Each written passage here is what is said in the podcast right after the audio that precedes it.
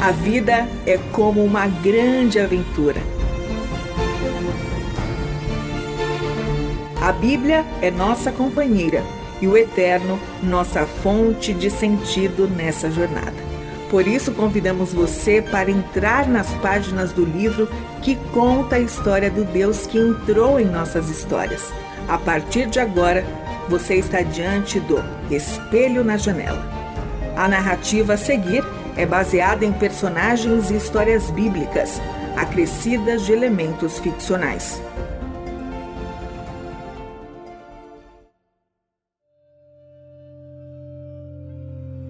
Os nossos dias estão ficando cada vez mais escuros. Você já reparou? Sim, pode ser culpa da minha idade, mas talvez não. Talvez seja real a sensação que eu tenho de que o sol já não brilha tanto como nos dias que se passaram. Será que você enxerga o que eu estou enxergando? Quando eu olho ao redor, vejo pessoas sofrendo por causa da ganância e das injustiças daqueles que estão no poder. Quantas famílias pobres nós temos encontrado em todas as cidades em que passamos. Graças ao Eterno, os irmãos mantêm a partilha do alimento e o cuidado com os pobres como um valor inegociável. Talvez venham daí os raios de sol que resistem às trevas dos nossos dias. Precisamos insistir nisso, meu amigo, pois a Igreja não pode perder de vista que devemos amar como fomos amados por Cristo. Anote isto, por favor. Viúvas, órfãos e os que estão na escravidão precisam da atenção do povo de Deus, pois em tantos casos é a única família e o último fio de esperança que eles possuem. Que jamais tiremos deles os privilégios de serem os filhos e filhas do Eterno por meio do sacrifício de Jesus Cristo, nosso Senhor. Lembre os irmãos de que o Eterno é Pai para os órfãos e defensor das viúvas. Dá um lar aos solitários, liberta os presos para a prosperidade, mas os rebeldes vivem em terra árida. E esses dias tenebrosos terão fim. Talvez não seja tão cedo, mas as trevas não podem derrotar aquele que é a luz.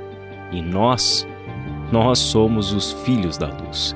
Meu amigo, apegue-se a essa verdade e às responsabilidades que ela coloca sobre nós. Faça o bem em todas as circunstâncias, especialmente em meio às lutas, pois saiba que há muitos irmãos enfrentando lutas tão intensas quanto as suas. Alguns de nós estão sendo presos e torturados, outros já perderam as suas famílias e os apóstolos estão sendo mortos. Pedro e Paulo já foram executados. Não sabemos o que nos aguarda neste mundo mas sabemos que a nossa responsabilidade neste mundo em nada mudou. O que nos resta é encontrar a sabedoria do Espírito, para saber como agir segundo a vontade de Deus. Afinal, como iremos discernir entre o certo e o errado, nesses dias em que a justiça está pervertida e o mal é entendido como bem, dias em que a maldade se confunde com a virtude por isso, meu amigo, esteja firmado nas memórias daquilo que nós já vivemos juntos. Lembre-se das cartas que os apóstolos escreveram para as igrejas. Afinal, nós estávamos lá, participamos de tudo. Lembre-se das conversas que tivemos, das risadas e das lágrimas, dos dias de luta e dos dias de festa. Da face de cada homem e de cada mulher, crianças e idosos, que a graça de Cristo salvou por meio do nosso trabalho. Um trabalho santo. Não podemos negligenciar o privilégio que nos foi dado de viver nesses dias, por mais que o nosso coração deseje viver em dias de paz e não de guerra. Saiba que a graça continua a salvar pessoas mesmo nesses dias. Então, vamos pensar que a história em que vivemos é maior do que nós e agora está em nossas mãos dar continuidade ao que eles começaram.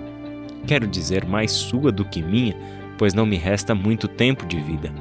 Então lembre-se todos os dias de que você carrega a esperança, a fé e o amor como um legado que recebemos do nosso Senhor, que nos foi entregue e agora nós entregamos para a próxima geração.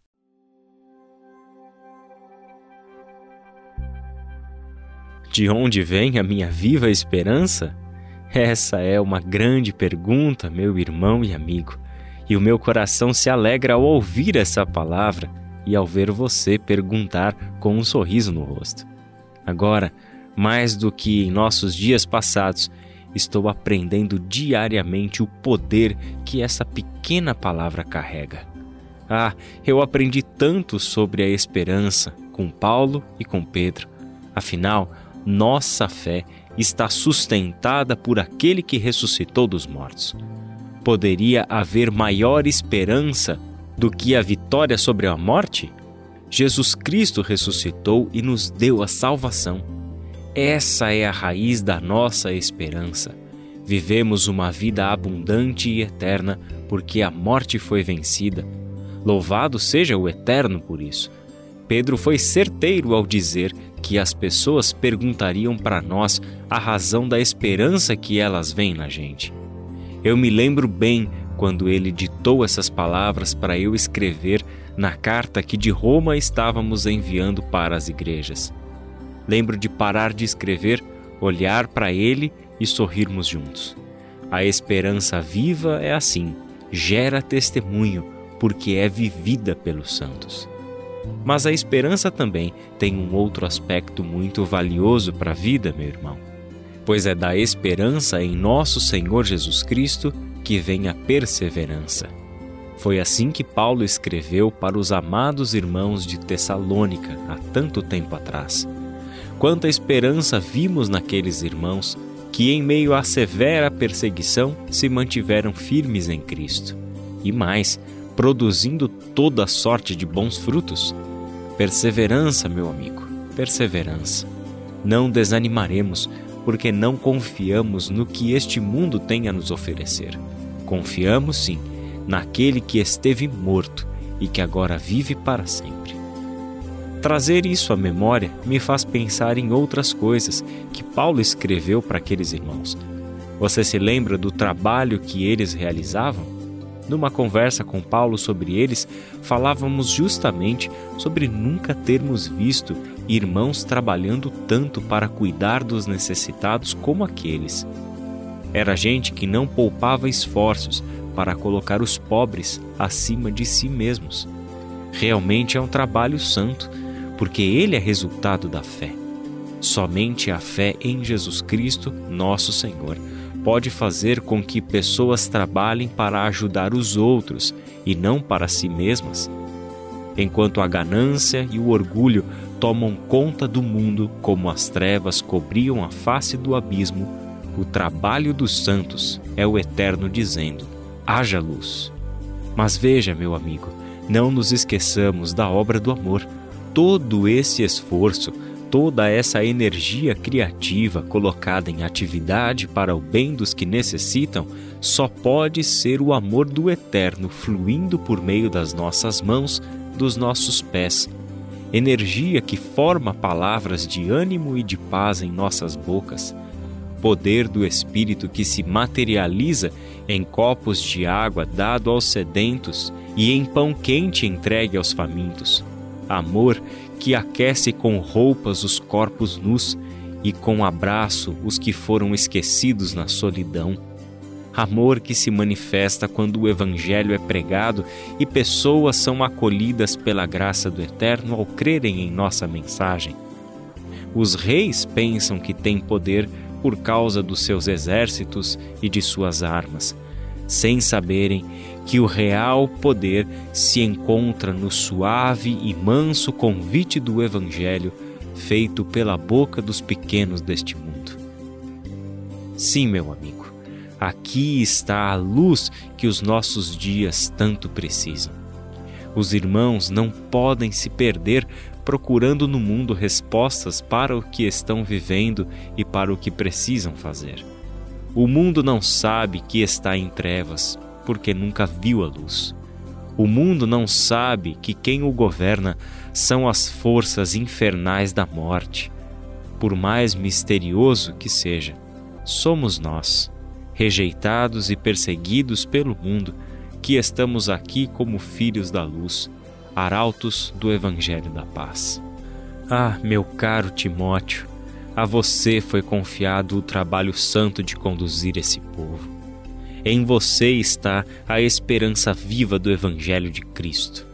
Há muitos outros irmãos e irmãs, jovens como você, que não se renderam às tentações deste mundo e que não deram ouvidos aos falsos mestres. Seja firme.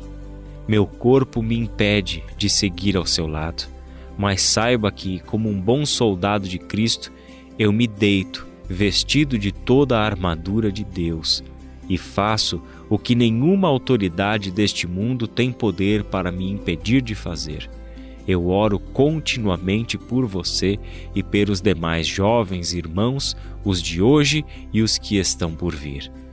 Que o Senhor os fortaleça com a fé, a esperança e o amor. Que o Eterno encontre em vocês um coração totalmente dele e uma mente preparada para experimentar a boa, perfeita e agradável vontade dele. Quanto a vocês, não permitam que este mundo de trevas dite a maneira como vocês devem pensar e agir. Ao contrário, paguem o preço da fidelidade ao Senhor e Salvador de vocês, certos de que no Senhor o trabalho jamais será inútil.